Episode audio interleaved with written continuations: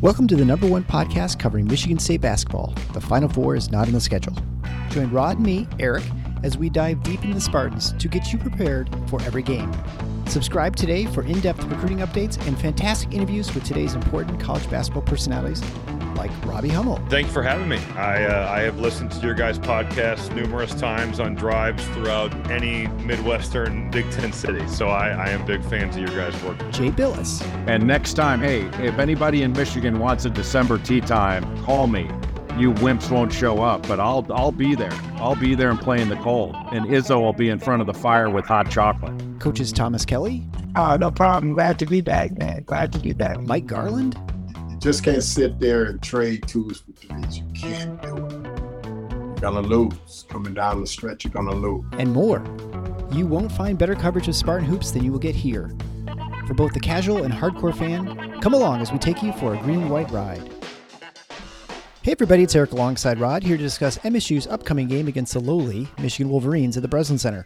Before we begin, a quick word of thanks for all of you who support the show via one-time gifts and on a recurring basis. A special thanks to Patreon supporters at the Mateen Cleaves level Bill Church, Brian O'Donnell, and Chad Hickey. And those are the Draymond Green supporters Adam Wolzak, Dan Frank Rankin, James Benton, Jim L., Michael Bosnick, Paul Marsh, and Scott Driscoll, as well as Rich Wagner and Kenneth Kremet on Substack, and all of you who support the Scott Skiles level as well. If you appreciate the MSU content we crank out, head on over to the Final Four is not the schedule.com slash support to reach the necessary links. A good reason to sign up at the website to get on the email list is to get reminders, like for our temporary store, to get logo to apparel. We have a wider selection this time, and not only does it look great and feel great, uh, but everything is getting sold at cost t shirts, hoodies, quarter zip pullovers for men and women, full zip sweatshirts, sweatshirts, and even tote bags if you didn't get enough donating to your local PBS channel.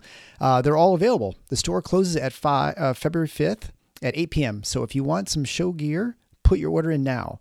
You can get to that at www.nudgeprinting.com slash TFFINOTS, or you can also get a link to that on our support page. I think it's the second link down, the second picture. So it kind of sounds like our support page is the good place to hang out, wouldn't you say? All right, well, let's talk about the Wounded Wolverines as Tom Izzo once again looks to capture his 700th career victory. It's time to start a new winning streak, and there'll probably be no better way than thumping U of M.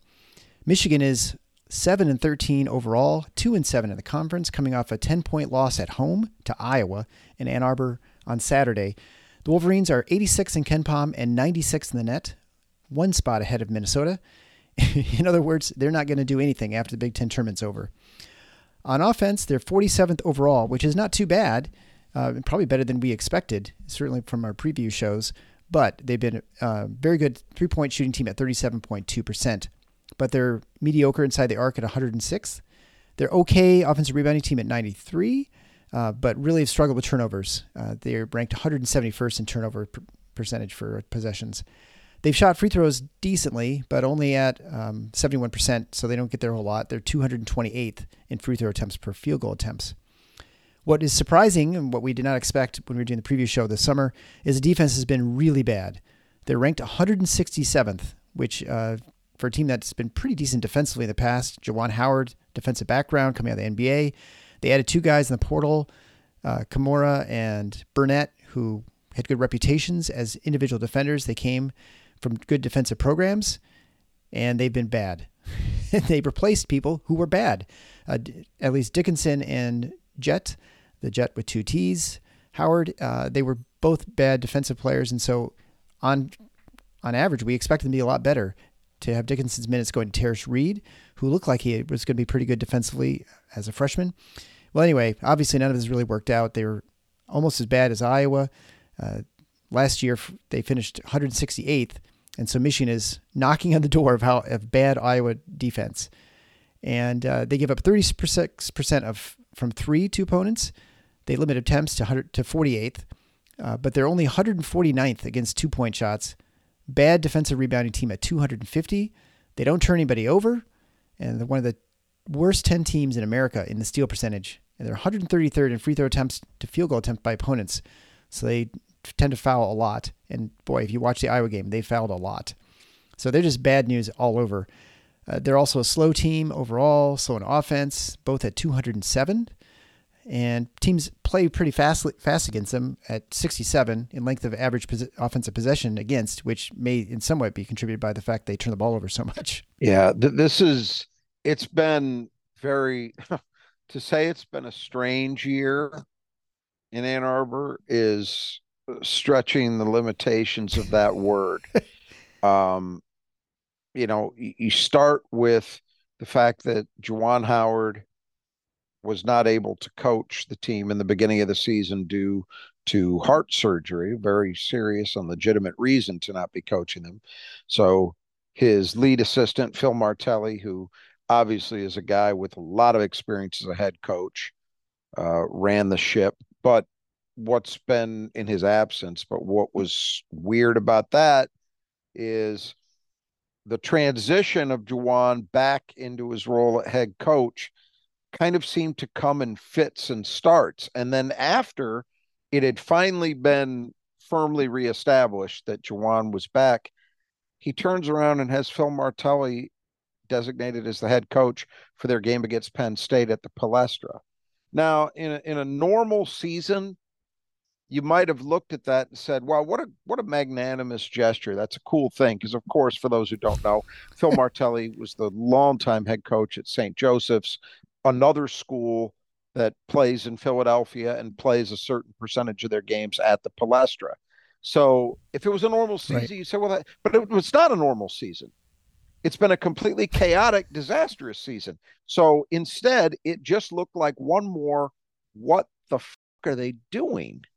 kind of moment out of uh, out of Michigan, and you then go to the the fight with and it varies depending upon who you talk to as to whether it ever got physical or not with their longtime strength and conditioning coach jon sanderson um, which pretty clearly has had a a uh, has been a, a a problem a fracture within that that program, um, that incident earlier mm-hmm. this year. And again, accounts vary as to the whys and wherefores of that.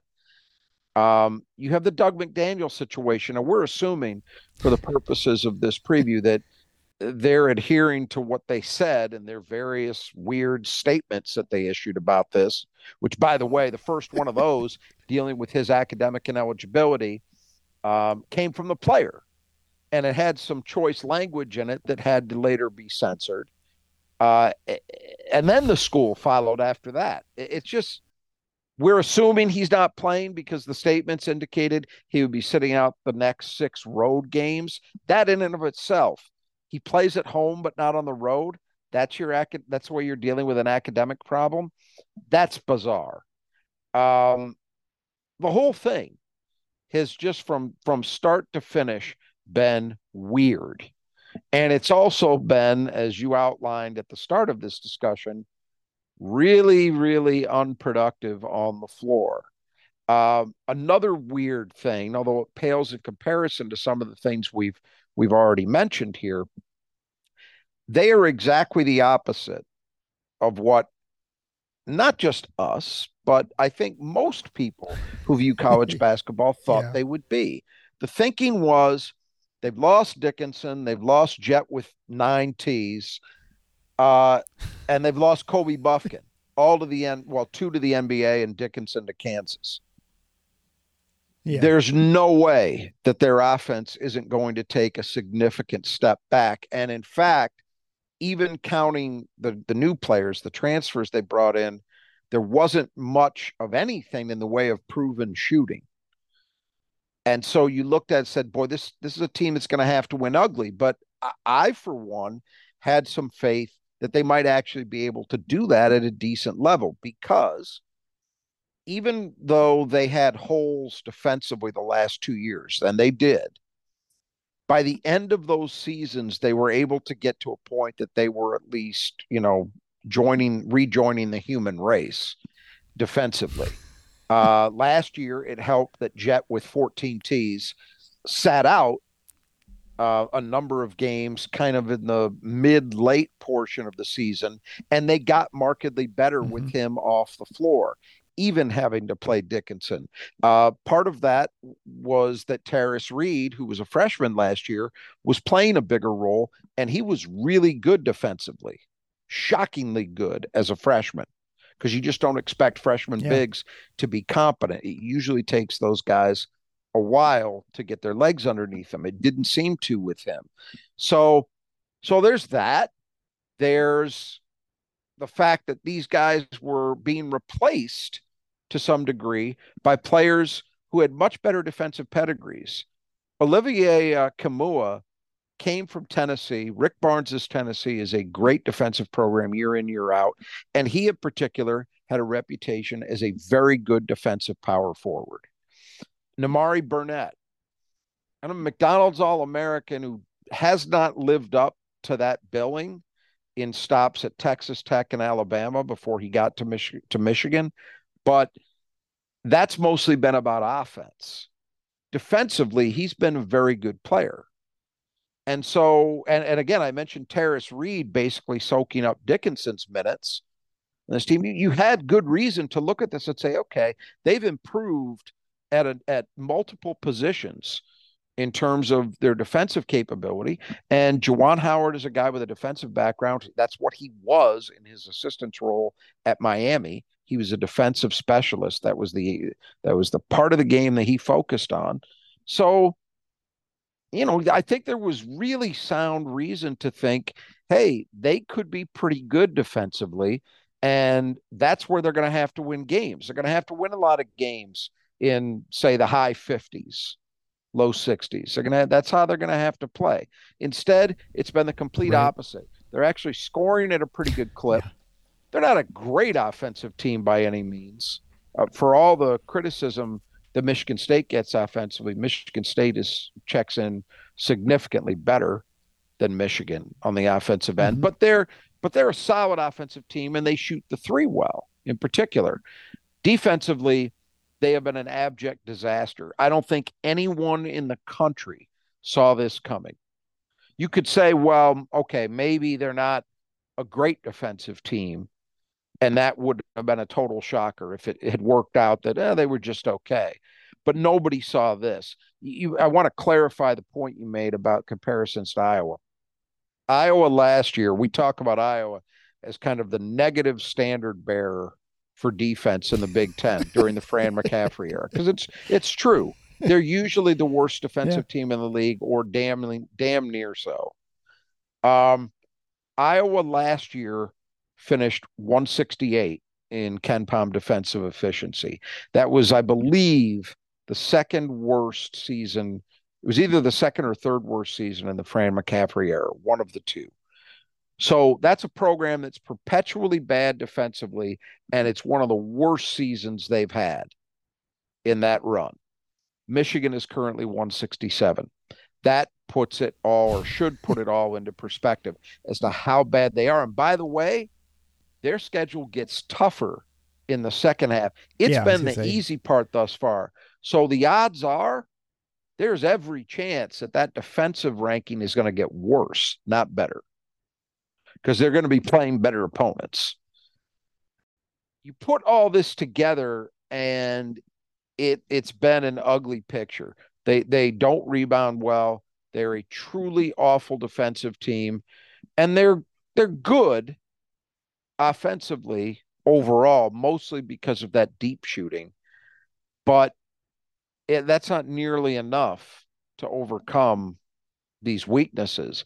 And and that's how you get to the kind of season they're having where they're what 7 and 13 they've won two games in the league. I, I can tell you i believe and and this is worth the paper it's not printed on but uh according you know KenPom is a um has projections for how the rest of the season will go based on where they and their opponents stand currently.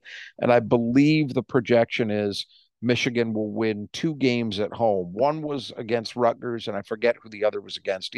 Probably either Penn State or, or Minnesota, I would guess. They lost to Minnesota. And that's it. okay. So it's somebody else. Rutgers was one of them, but they're projecting two more wins. That would be a four and sixteen season. Yeah. And you know, and I've I've seen this mentioned and I, I honestly do think there's some truth to it. For Michigan basketball in my lifetime, I would say the low point was the Brian Ellerbe era. Exactly. And I think there's a pretty good argument that this is lower. Now, there's still time for it to change, but I also don't see a lot of reason to suspect it's going to change. You know, they'll they'll be better. They'll be better if on the court if they have Dug McDaniel out there full time, obviously, mm-hmm. and we assume that's going to happen right. at some point. But they were losing with him. It's not like oh, this is a sudden turn right. of events, and now they're losing games they were winning before. They were bad with him. They're losing games at home with him now, you know, so that's not gonna that's not gonna solve anything. And by and by the way, that's supposedly another fracture. I, I talked about this litany of problems. The, the, there's a lot of reason to think that the team is not particularly paying attention to their head yeah. coach right now. Uh, there's been talk, and again, uh, substantiating this stuff is difficult, but it's worth mentioning because we're seeing such a bad product on the court. You figure something has to be going on. Uh, I have seen speculation that uh, there are fractures in the team in terms of how they view the Dug McDaniel situation mm-hmm. being handled. That there are people who think he's been coddled. And I think there's a case for that uh, based on the little bit that we do know. It's it's just an ungodly mess. And and, and by the way, we haven't even mentioned until I'm going to mention it right now. There's looming over all of this is the specter of incidents that multiple incidents plural that Juwan Howard has had in recent seasons leading yeah. up to this one where he's been unable to maintain control and you know all the rest of that which is all well known to i'm sure just about everybody listening to this. So when you look at the total picture it's to to say that this is getting into ellerbe territory i don't think is hyperbolic. I really don't. And and you have to wonder where they go from here as a michigan state fan i want them to keep Juwan howard yeah because he's shown no indication that he's likely to make this program significantly better. I mean, I just I don't I don't see the reasons why that's that's something that you would you would evaluate as being yeah, likely. I think you're right. You know, um, I, I but I don't know where they're going to go because this is a program. You know, I've seen it. I've seen Michigan. Some Michigan slappies refer to this as Juwan's COVID year, so they're comparing it to the 2020 nosedive that Jim Harbaugh took. And they say, well, that likely means, you know, Juwan's going to get another chance to get this right. I hope so. yeah. I really do. And, you know, I, obviously, you know why I'm saying that. It's because I don't believe he will. Um, and, and the fact is, if you're a Michigan State fan, you shouldn't root for Juwan Howard to be run out of town because that that means there's a chance that they could stumble into somebody better. Yeah, well, at this point, that's likely. And who, who wants very that? likely. Right? How could you be worse? Yeah. How could you be worse? But but you know, even if you take even if you take this season out of it, even if you do say, look, this season shouldn't even count. He wasn't healthy enough to coach in the beginning, and then A, B, yeah. and C happened. Okay, write this write this year off. You look at last year, they don't make the NCAA tournament. You look, despite the fact they had two first round draft picks and a guy number one transfer, yeah, uh, considered to be the best guy, right? The best guy in the portal, right? Uh, year before that, they barely scrape into the NCAA tournament. So we had had two years of significantly declining fortunes that were were demonstrating a, a negative trend going into yeah. this season. So if you're a Michigan State fan, I think you have to look at it as yeah, keep Juwan, give him a lifetime contract, keep him forever, because he's not he's not shown that he's up for the task of returning this program to the kind of you know relative consistency that they had under John Beilein. I think I think some Michigan fans lose a little bit of perspective in terms of the up and down that actually was the case during Beilein's tenure. But there, there's no question that he had that program in a spot where more years than not, you were going to look at them as a team in the mix at the top yeah. of the Big Ten. They would have the occasional year where they might not make the tournament or they'd slip and be mediocre, but more often than not, it was the the most sustained success they'd had in a long, long time. And you know, th- th- there's no indication that Juwan Howard is capable at this stage. No indication that he's capable at all of getting them back to those levels. So you hmm. want him to stay. I don't know. I think it's gonna it's gonna be a really interesting one to watch. You know, to see how they handle it in this off season because it's hard to imagine they don't have many many more losses coming and listen i think i think it's possible i wouldn't bet the house on it but i think it's possible they don't get to double digit wins overall i mean they're at 7 right now so you have to figure that's going to mean at least 3 wins in the in the last 11 Big Ten regular season games, and then at least yeah. one Big Or at least that first game, game, in the tournament is probably an easier team, so you have a reasonable chance of neutral court winning that. It is, and on a neutral court, yeah. but uh, they, they got to find three. and as I said, the schedule the schedule is going to be tougher than what they've played already. So that is that's yeah. in jeopardy. The idea of getting double digit wins, which is a it's yeah. a hell of a statement. Well, I, I guess you know my way. thoughts right now as far as Juwan Howard goes. Uh, I don't know that I think he's as bad as Ellerbe. Ellerbe, sort of from success standpoint. Uh, the only because he was successful early in his in his tenure. Uh, you could say that's because he had Beilein's players, and I hey, think that's Ellerbe. Hey, wait a minute. Ellerbe Ellerbe won a Big Ten tournament title. Oh, I didn't remember that. Okay, in his right. first year. Yeah, it was the year Michigan State won the regular season title, oh, then flopped right. yeah, in yeah. the quarters. It was the, the first Big Ten tournament. Ellerbe won that, and they were I don't, I don't remember where they finished in the regular season, but it wasn't bad. Yeah, Ellerbe could win with other guys' players too. Well, and then you know, I guess the other thing with with Juwan, uh, strange things that he, even when he was assistant coach, which was kind of weird. I think it was strange that he was serving as assistant, but still traveling with the team. And he got the double text yeah. in the one game. I don't know where it was, somewhere on the road. Um, and you know, got tossed from yep. a game as the assistant. So clearly, you know, he was still the head coach, even though because I, I mean, I can't remember the how many instances I've seen an assistant coach get two technicals. I've seen it occasionally with it, you know, gets teed up, but not twice to get tossed from a game on two separate occasions. Right. It's not like one no. incident where the guy just just went bananas, right? Uh, so that was crazy. Right. And then, yeah, the, the whole fact that he's had this, the anger issues, we've talked about this ever since the incident with, uh, with it Wisconsin, where it had, obviously it started earlier with Mark Turgeon with the words expressed. Um, yep. That was the first one where it was yes, blatantly but, Yeah, where he yeah. struck someone and the zero tolerance policy and whatever it is that was going on with the strength and conditioning coach and his problems on the court. You got a very stressful season, unsuccessful. His, uh, I think his Jace is what I think this is his last year, probably, isn't it? Or he may have a COVID year or something. So. But I believe he's done. Uh, yeah, it. I mean, my feeling is the way it's going to work out is that they're just going to have a mutual parting of ways at the end of the season. I'm not sure what. I think it'd probably be like a retirement for health reasons. I mean, there are all kinds of reasons you could say, and maybe there's some truth to them. I don't know. Uh, but maybe he'll find himself somewhere else, like in pro basketball, or maybe it'll just be just yeah. walk off in the sunset. I find it. I would be shocked if he comes back next year. Anything's possible, uh, but I just the the way the program looks, the way it's. I, I don't think they even much for recruiting next year. I, I don't know. There's just nothing about that program is coming off is that you're going to be a lot better next year.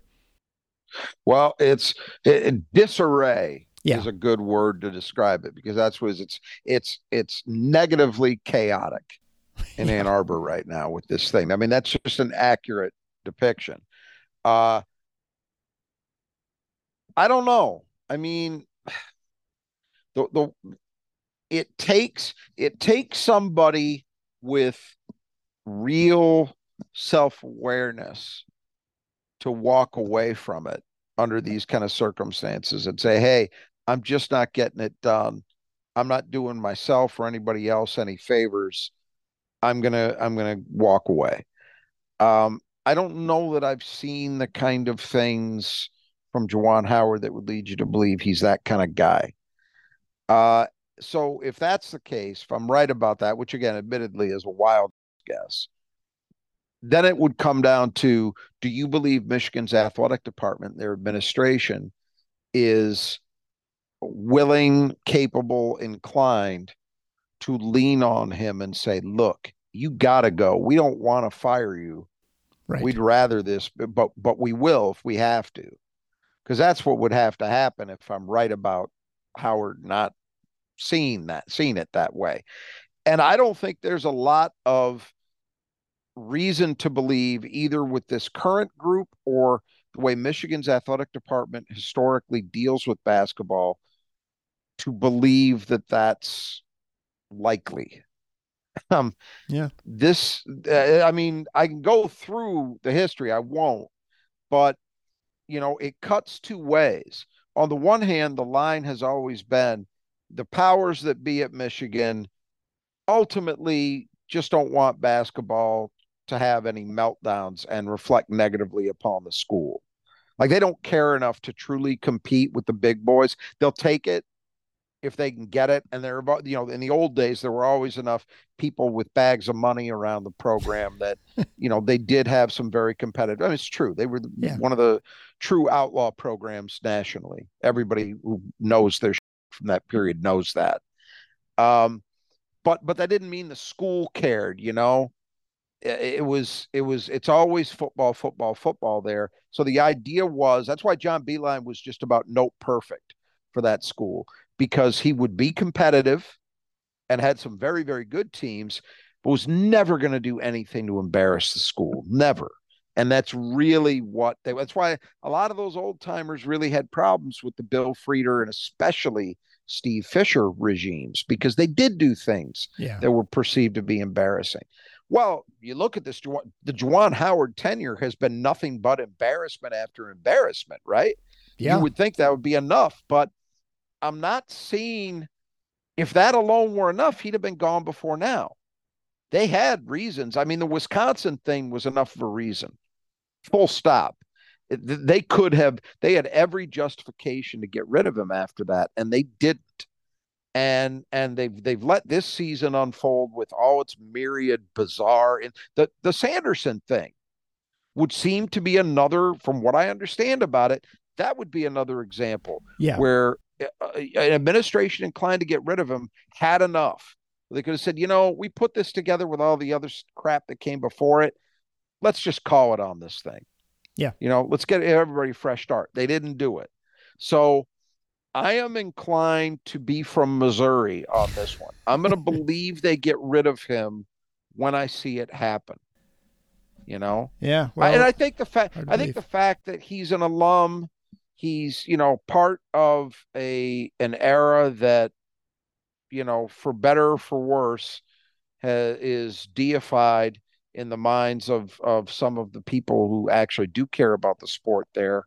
Um, i think that also complicates it as as a similar situation would anywhere you know? Some of the it's one of the reasons why hiring great former players man it's a double-edged sword as a head coach it's a double edged sword because if they can make it work, it's fantastic. But if it's not working, boy, then you're dealing with all kinds of psychological stuff to get rid of them. Yeah. You know?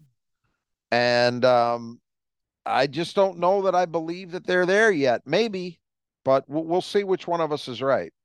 All right. Well, it'll be certainly interesting to see what happens. Uh, yeah, I guess, I guess, you know, my assumption was always that Juwan would be back, but you're right. There are plenty of reasons to to th- imagine that he is back next year. Although, if you were to do and make an unpopular decision, like getting rid of someone from the Fab Five, maybe a year where you win the national championship in football might be an easier year to do that. But maybe then you can ignore it for a year. I mean, you can make an argument either way, I suppose.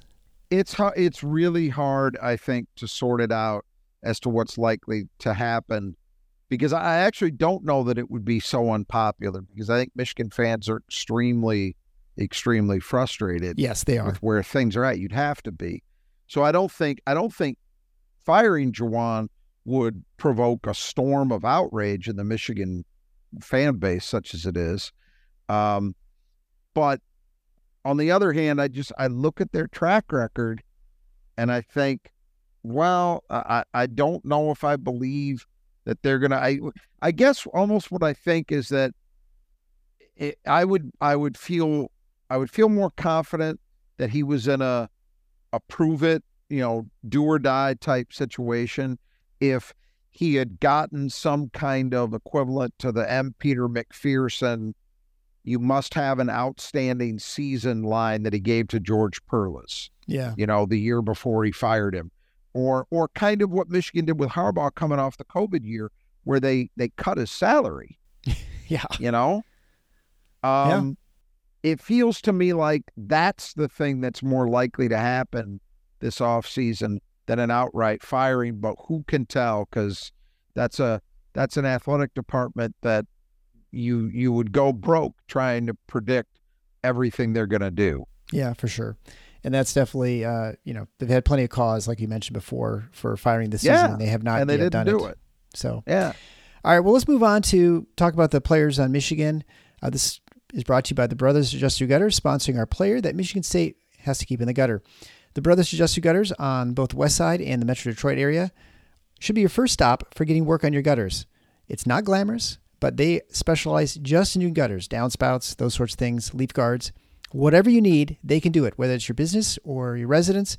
Uh, they will replace them, they'll clean them out, they'll repair them. Again, whatever the job is, it's not too small or too big for the brothers that just do gutters.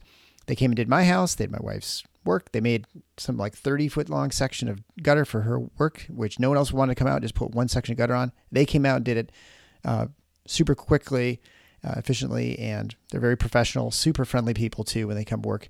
And they work in just about any weather as long as it's not like totally dangerous. So they were out when it was miserable weather in February last year for our house and took care of everything. So uh, you can definitely check it, take a take a look, check them out. 10% off if you mention Final Four on your estimate. You can find links to that at the support page. That's tffinots.com slash support. There you can find ways to get an estimate either from Kurt and his team out in the Grand Rapids area or Greg and his team in the Metro Detroit, the southeast side of the state. All right, so we'll begin with the starters. Jaelin Llewellyn, who is the uh, transfer they brought in last year, a six foot two transfer from Princeton, missed most of last year with I think it was an ACL injury, wasn't it? And then um, uh-huh. started yep. this year hurt. He and he's really never been up to speed, really, even this season. I feel kind of bad for the kid. He came all the way out here and it's really never worked out. So he's going to be the point guard starter because Dug McDaniel, as you mentioned earlier, we expect that he's not playing. We expect that the the the uh, road ban includes East Lansing, but there's some people suspecting it's more of a state of Michigan. So who knows? You know, they're making up the rules as they go along as it is. He's only played in 10 games, only averaging 12 minutes a game, scores 4.3 points a game on 46, 53, and 50 sh- shooting. A very limited volume, obviously. He has 10 assists to 13 turnovers, which is not great numbers for a point guard. His the, the story of of Jaelin Llewellyn there, uh, I think, is both an indictment of the Howard regime and also a story that, and I'm raising this because I've seen in the Michigan State uh, online fan base, at least, as was probably entirely predictable after the loss at Wisconsin. um, the wringing of hands and the gnashing of teeth and the rending of garments has been in full effect and there we're back to this question of the transfer portal, since that is the obvious solution for everybody now. Yep. Yeah, one one thing that I find funny, it's true of Michigan as well, but it's true of many other teams. Lots and lots of teams add multiple guys in the portal every year. Um, if you look around the Big Ten this year, I would I'd have to go through it to be certain, but I'm reasonably certain I'm right about this that um, well over half of the teams in the conference have added at least two guys from the portal this season. Yeah. But somebody's got to lose these games too, right? So what? this idea that some I know that somehow that's an automatic answer is well not supportable because somebody's losing games too. And if everybody's doing the same thing, or most everybody is, somebody's also losing. Uh, Michigan would fit that category, but I, I bring it up here specifically because Michigan had Dug McDaniel as a recruit, and that was fine. If you remember, they had a guy named Frankie Collins, who was a freshman two years ago. And at the end of the year, was playing pretty well for Michigan. I remember it because I had to sit in that dank pile of dung they call Chrysler Arena and watch him and his teammates tear Michigan State up. And so he was playing pretty good basketball that year. And they had signed McDaniel, but that was fine. That was all known and understood. So, was, you know, Collins had a year on McDaniel. He would have obviously been the starter coming back, but they went out and added Llewellyn. And to make it worse, we're openly talking about him as a guy who could and would play point guard. Yeah. Collins left almost immediately, transferred to Arizona State. I'm not here to say that Frankie Collins has become a superstar, but Frankie Collins has done some things well at Arizona State, and he unquestionably would have been a better option to have last year and this year. Even if Llewellyn had been healthy, I'm maintaining that's the case. I have a, a, a guy I know who uh, is, I think he's unfortunately a less frequent poster on the Spartan mag boards now than he used to be, but he's somebody I know that I've actually met in real life whose son is a member of the Yale basketball team. Yeah. And so he he had watched a lot of Ivy League basketball and he'd seen Llewellyn. And when they got Llewellyn, and I'm reading all this point guard stuff, and I I had vague memories of what he was at Princeton. And I, I asked him, I said, is he a point guard? And he said, absolutely not. yeah. And that's kind of how it's been borne out 10 assists, 13 turnovers, right? And when he played last year before he got hurt, he didn't look like any kind of point guard to me. Now, in very low volume, since he's come back and been able to play, he shot the ball pretty well. That that actually was something that I think they had reason to think, well, he can help as a shooter. But um, this was ill conceived from the get go. Yeah. I mean, it really was. And the injuries have made it even worse, obviously, but it was never a good idea. Never. And and and I, I hold this up as an example for these idiots who talk about, well, Michigan State had scholarship slots. Just go bring it. They think it's a video game. Yeah. Not a video game. You're dealing with real people. And Michigan two years ago is an example of what happens. I think I, I have to believe Michigan thought, well, we can add Llewellyn, and then we've got him. We've got a freshman in Dug. We won't have to lean on very much because we got Frankie Collins too. Right, well, no, right. you don't. Frankie Collins sees it, says, "Hey, my playing time's going to get eaten into. Maybe my role is gonna is gonna be uh, cut significantly. I don't want to be around for that. And he's out the door. Yep. That's reality. So it was a bad idea from the start. And the injuries have only made it worse. Uh, we're assuming he's the point guard here because other than Dug, Llewellyn's the only guy no one else. Yeah. who can even pretend to call himself one, even though he really isn't one.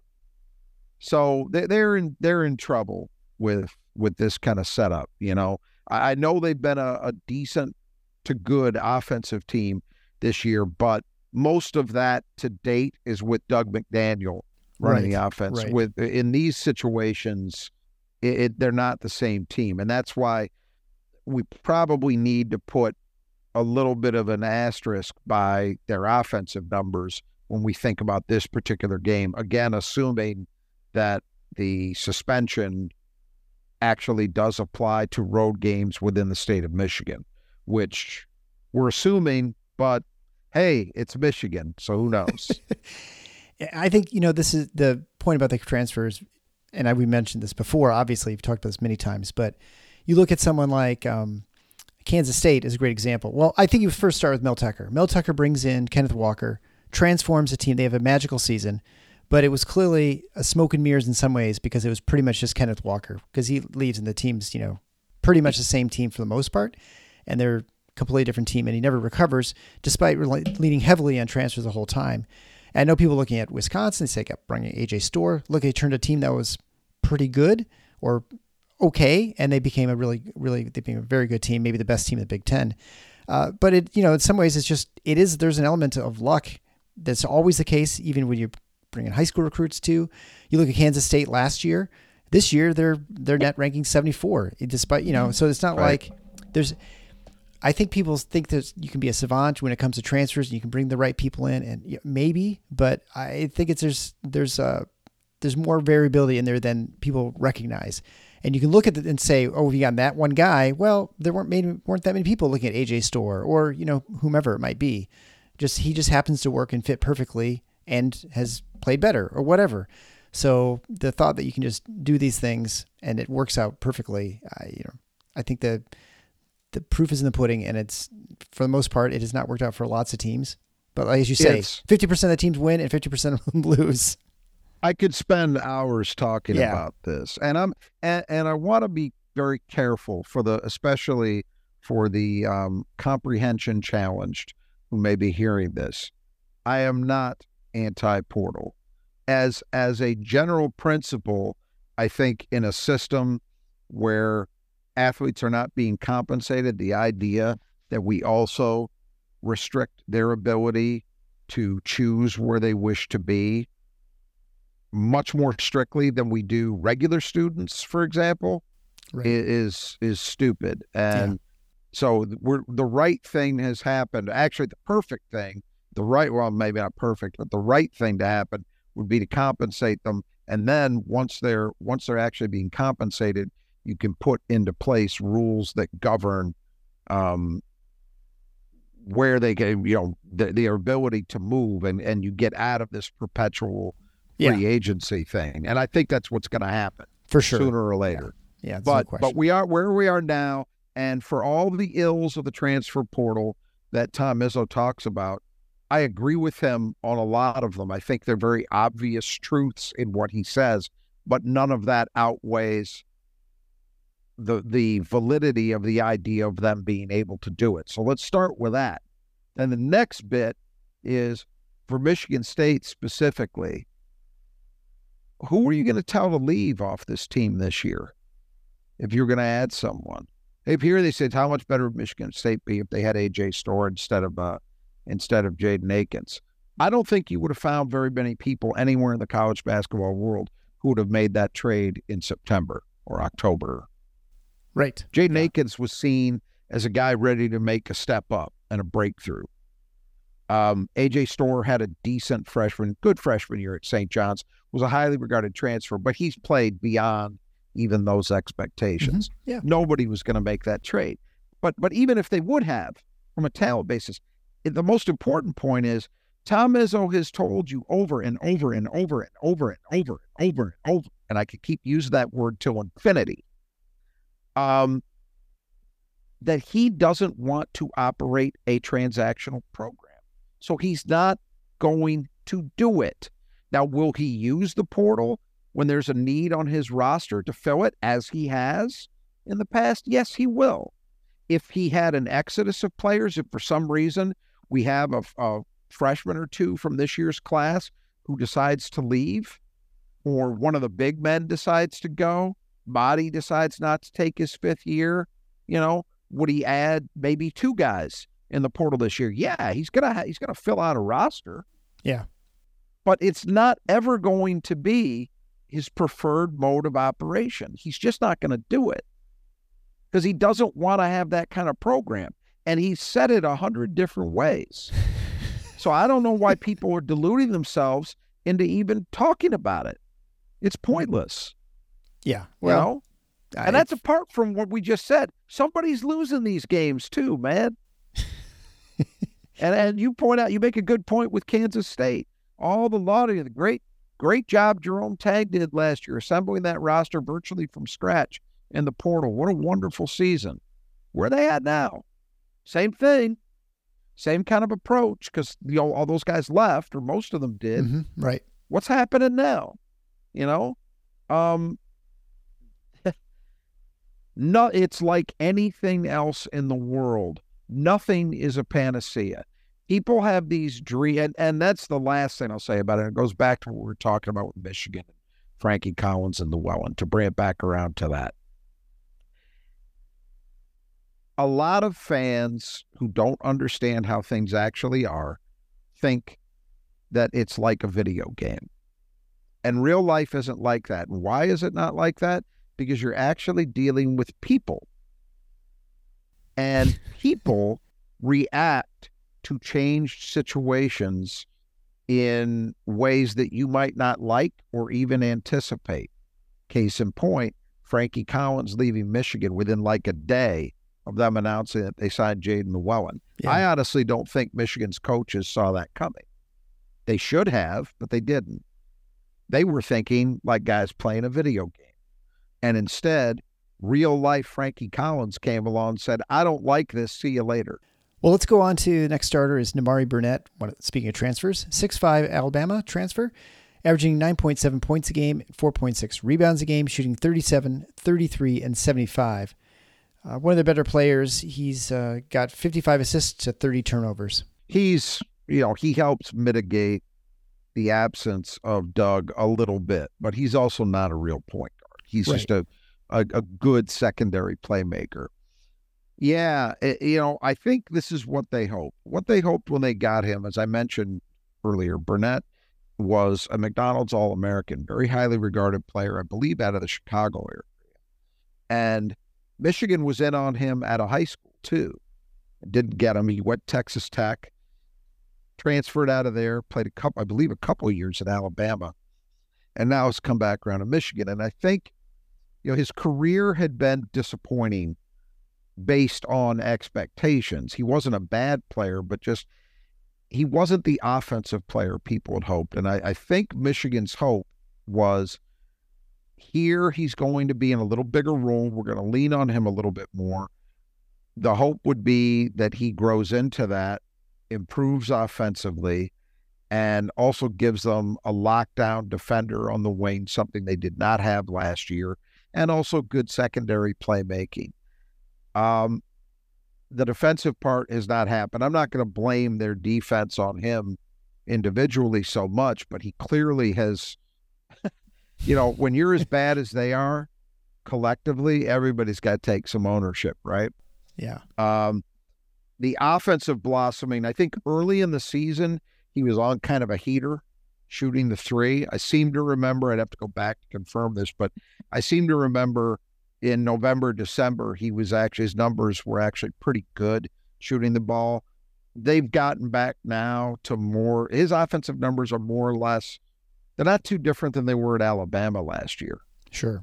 you know so he sort of settled into at this stage i think you kind of have to conclude well this is who he is it wasn't just that he needed an opportunity to be closer to being the man to to grow offensively it's just this is this is what he is Mhm. on on a good team nimari as he was last year with alabama um nimari burnett would be a valuable guy but he'd be a valuable guy as very much a role player Right. and Right. Michigan needs him to be more than that. I'm not sure he's capable of it. So then we move on to Terrance Williams, 6'6 senior forward. Uh, has actually been very good this season.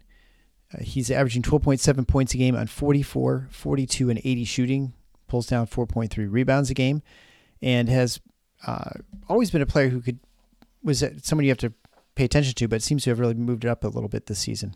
He's he's been more consistent, I think, with the jumper. He's shown flashes of it in the past, but he's been a steady three point shooter. He's a big part. I think his emergence is a big part of why that offense has surprised some to the upside. He's definitely part of it. Um, yeah, they they coming into the season, there was a real concern. I thought, like, okay, Burnett's going to play one wing. Who's going to be the other one? And because Terrance Williams has mostly been a four Mm-hmm. in his Right. Michigan career, but he's had to play the three. And now look, defensively, hey, it's it's not great, but he's given them scoring. He's given them consistent perimeter shooting, and as a fourth year guy, and um, you know, it's it's a career that maybe hasn't blossomed quite the way they thought it might when he was a freshman. I think there was a thought that because he came in kind of ready to play and he was a contributor immediately. Um, I think there was a thought that hey, maybe they've got somebody who can um, can surprise a bit to the upside and be and be a really good player for them. He's never quite been that, but his sophomore junior seasons were just dreadfully inconsistent Yeah, and right. probably more bad than good. So judged uh, on that by those metrics, I think this has been a successful senior year for him. Then be the other big transfer, the one mil- much ballyhooed, Olivier Nkamhoua, six foot ten out of Tennessee, averaging six, 16.3 points a game on, and 7.1 rebounds a game, shooting 52, 35, and 68. Uh, and also has 53 assists to uh, 50 turnovers in 20 games. Yeah, and so for a power forward, those good for the bad four, numbers. yeah. He's look eh, uh, in terms of the scoring and the rebounding. I'm not sure that you could have reasonably expected a lot more than that. Right. Uh, you know, the shooting.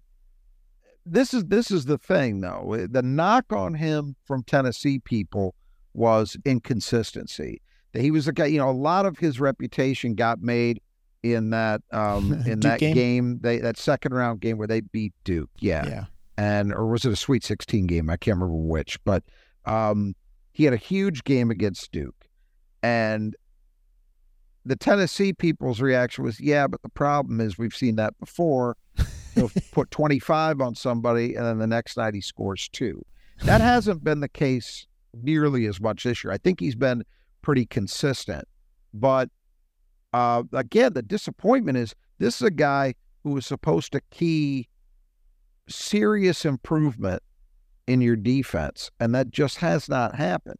And I think the other thing is that as a shooter, you know, he's kind of been who he always was this year. He's a good, you know, 35% for a four man from three is not a terrible number, and he Yeah. shoots enough of them. So it's it's good volume too. That's a real number. It's not bad, but it's not at that. It's not quite at that level where say a Joey Hauser was last year, where every time he gets an open look, you're holding your breath. Yeah. Right.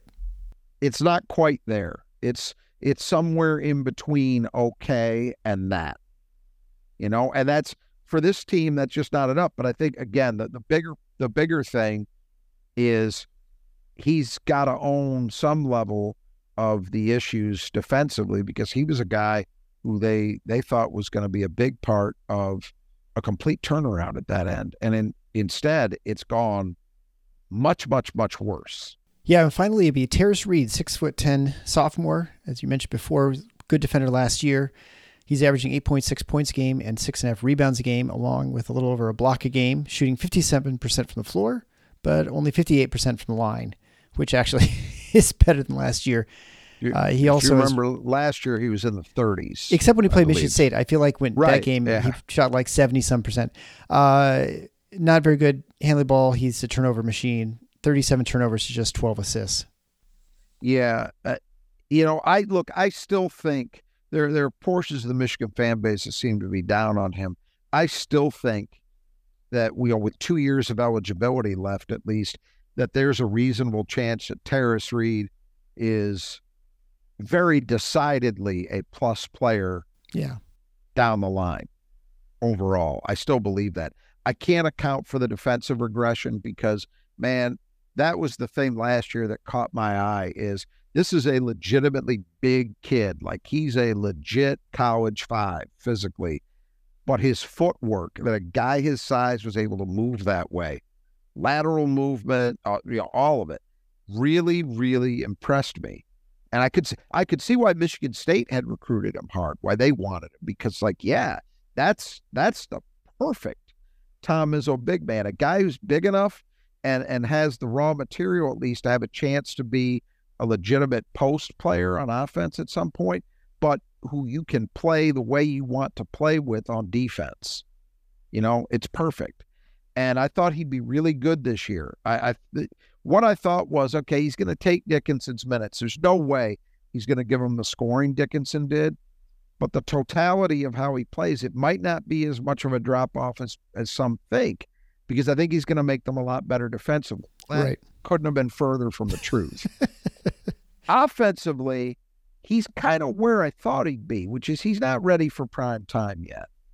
He shows you potential, but he's not, he doesn't have great post moves just yet. Mhm. Sometimes he can get stuff done because of his body, his strength, but um, you know, he's not a great low post player.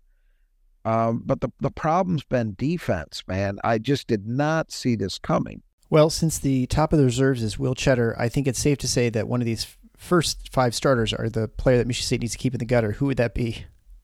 Uh, Kim, Nkamhoua for Nkamhoua, sure. yeah. I mean, he's there. He's there. He's the top scorer among guys that are expected to play. McDaniel actually leads them in scoring. Um, and you know he's a veteran.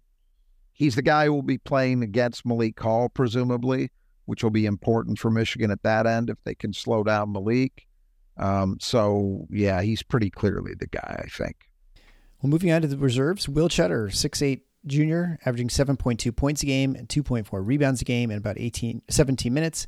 Shoots 63, 59, and 70. So it's amazing. If the guy shoots like that, why is he not on the floor? Well, he, why do you think? yeah, he look. He has offensively. He'd be another guy, although it's not nearly the volume that you put alongside Williams and say, well, you want to look at why they've surprised to the upside offensively. That's another guy who shot the ball finely because he was billed coming out of high school as Yeah, a shooter, supposed to be good. and he really wasn't very good early on at Michigan. But boy, those numbers are kind of eye popping, right? yeah. but he can't guard anybody. He just can't guard anybody. And so that's that's not a winning combination, even with shooting numbers like that. Sounds like he's going to transfer to Iowa. Uh, moving on to next reserve is be Tray Jackson, six foot ten, Seton Hall transfer, native of Detroit.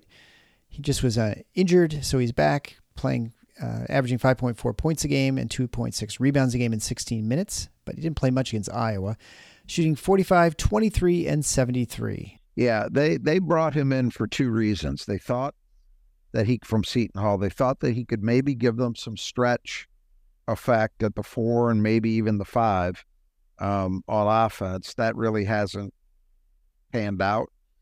But he was also a guy with a pretty good defensive reputation at Seton Hall, and he is not. Pro- there were people that were seriously talking about this guy. I said the four and the five, but there were people who were talking about him as a potential starter at the three.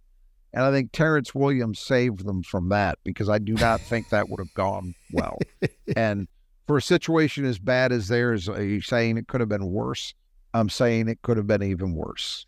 Uh, next, we'll go to Jace Howard. That's Jace with one C. Six foot six senior. Uh, the other son who is not nearly as good. Uh, his brother's obviously NBA. So Jace averaging 2.8 points a game and one and a half rebounds a game in nine minutes, shooting 27, 29, and 75. He was recently injured, so he's actually been injured for a lot of the season. So this will only be his fifth game.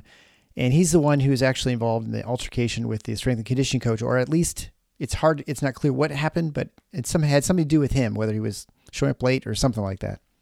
Them's the rumors, yes, that it was it was a family thing that uh, got Juwan Howard involved. Um, yeah, Jay uh, Jace has just come back recently. Um, he's been out most of the year, and you know he, he's always been a guy. I mean, he started off as a walk on. He was certainly good enough to be a D one player. So th- this isn't, and no knock on Steven Izzo, but this is not a Steven Izzo scenario Right, Yeah. He even though play, he yeah. started as a walk on. He could have, Jace Howard could have played somewhere at a lower level D1, but he wasn't a Big Ten caliber recruit like his uh, his brother Jett with 38 Ts. Um, I, you know, he's a guy. I, he's never, he's he's a player that earlier in his career, I think, showed signs of maybe being a, an effective energy guy for yeah, them. try hard guy. Yeah. Um, yeah, and- and there there could be a role for someone like that on your team, but I, I'm not sure that it matters much on a team that's this bad. And finally, George Washington III, freshman guard out of Ohio. They were really big on him. I know coming in, six foot three, averaging seven minutes a game, uh, scoring just barely a point a game on 25, 33, and 83 shooting. Yeah, th- I mean they they were they were glad to get him, but he was. I think he ended up, and I'd have to verify this, but I want to say he ended up maybe just outside the consensus top 100 high school recruiting. He was a he's an Ohio kid who started out committed to Ohio State, then decommitted, ended up at Michigan. Maybe that's why they excited about him because he left Ohio State for Michigan. Yeah, but he, I, I, from from the point that he got there and he, he started practicing during the off season, uh, at least what I was seeing, there were not realistic expectations that he was going to come in and be a major player as a freshman. So the way his season has gone has not been a surprise. The sense I got is that they felt like maybe down the line you could get something like an Eli Brooks kind of level where, Yeah. you know, good two way player, not a star, but guy could make you some shots. He can guard well, um, you know, help with ball handling a little bit, you know, kind of a versatile, a versatile guy. Um, it's just too early to tell, I think, how it's going to pan out for him at Michigan because it's been a very muted impact. They, I do think we will see him in this game, whereas if it was a game that McDaniel was playing in, that that would be maybe a little less likely. Right, right. Um, but I think out of necessity, they just don't have many guards, so I think we'll see them. All right, so brought to you by the Squeegee Squad of Grand Rapids is the Michigan State player that cleans the glass best. Currently, you've had four in a row, so you're up four three, and I get to pick first this time. So I'm going to go with Marty, and hopefully this time he pulls through for me. All right, I'm going with um, I'm going to go with uh, Malik Hall. No surprise. Yeah, Uh, they, So they seem to be our, the one and two guys pretty much every week, and Yeah, for good much. reason. yeah, absolutely. Uh, and I don't know. Do you know the story about Marty had a family member pass away, and then it was uh, he didn't tell the team until after the game? I guess I yeah, didn't- it was I his, missed it was that his story. grand his grandmother, who I believe was in her 90s. Oh, I saw a photo. I saw a photo of him talking to her. Uh, I assume maybe his last trip home during this past off Sure. season.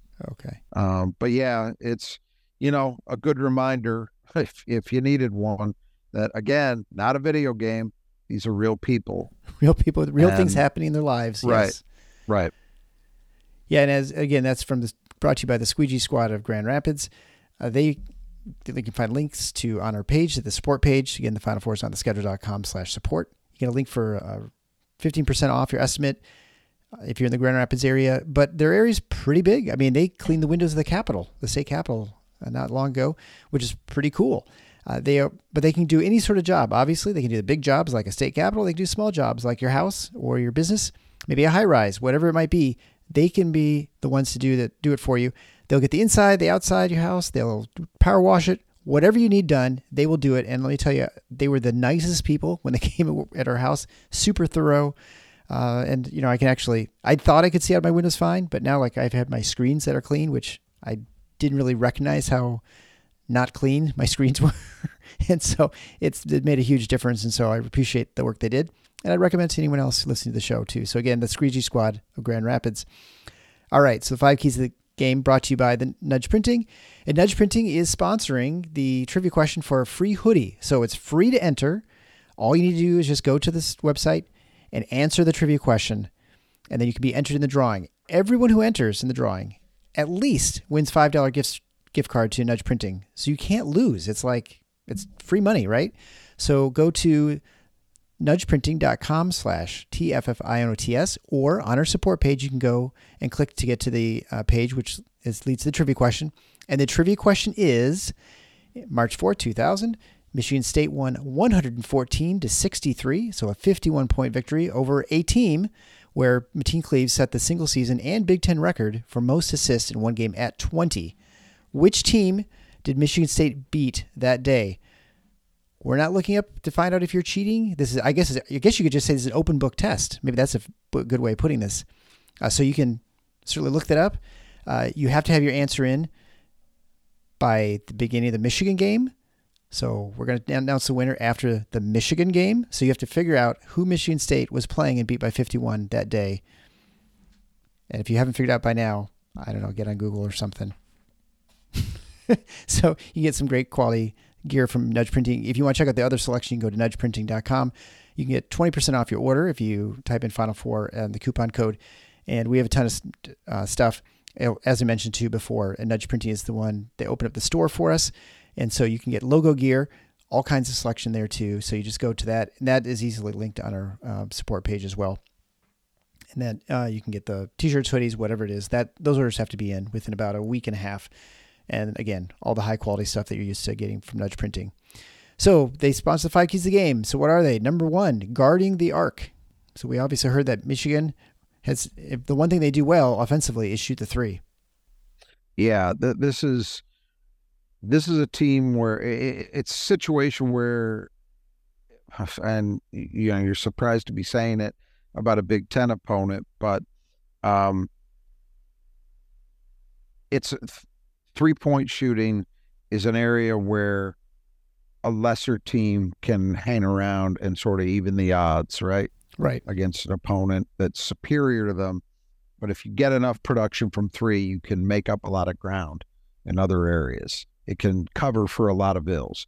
And Michigan has proven to be a team that can shoot well from three. Now, it's important to note without McDaniel, and I actually I should take a quick look. So let us do that. How are they shooting without McDaniel? Quick. yeah, because I I didn't do it and I should have. They had him Saturday Um, and they still lost to Iowa. yeah, they've definitely still been losing, but I want to see because it's and again, it's not just about um his his shooting, but also what he creates for Right. teammates. So how much better?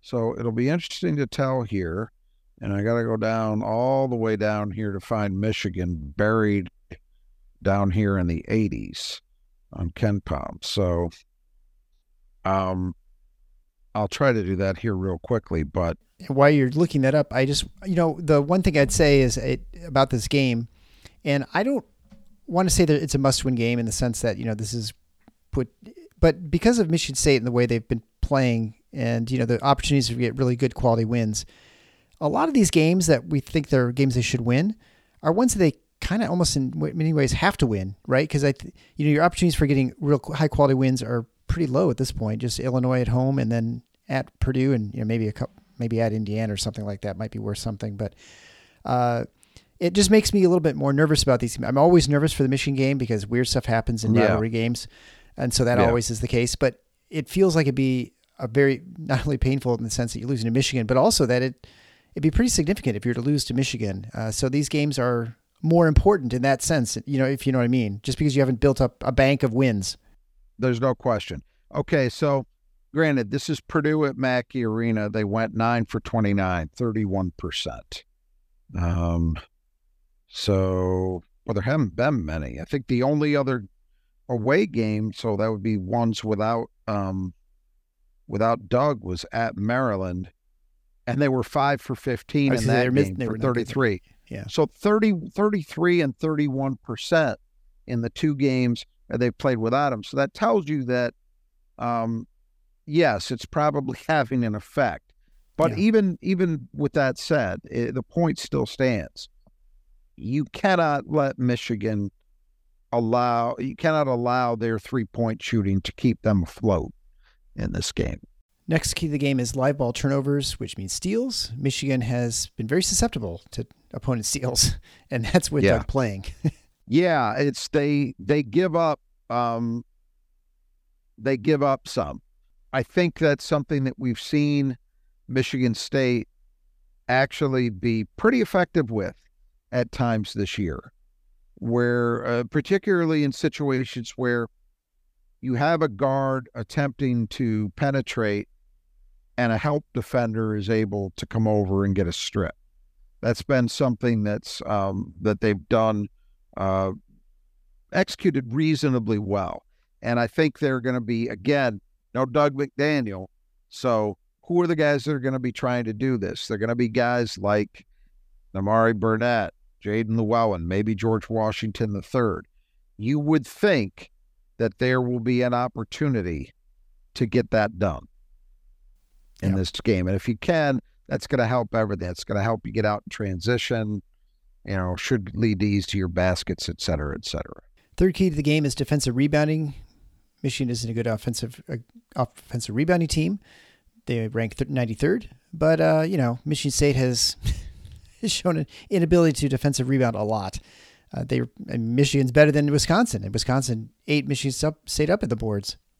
Wisconsin is ranked, I believe, 16 spots lower than Michigan, and they tattooed MSU the other night. So we've seen this play out where teams that aren't top 20 offensive rebounding groups fare better against Michigan State than teams that are.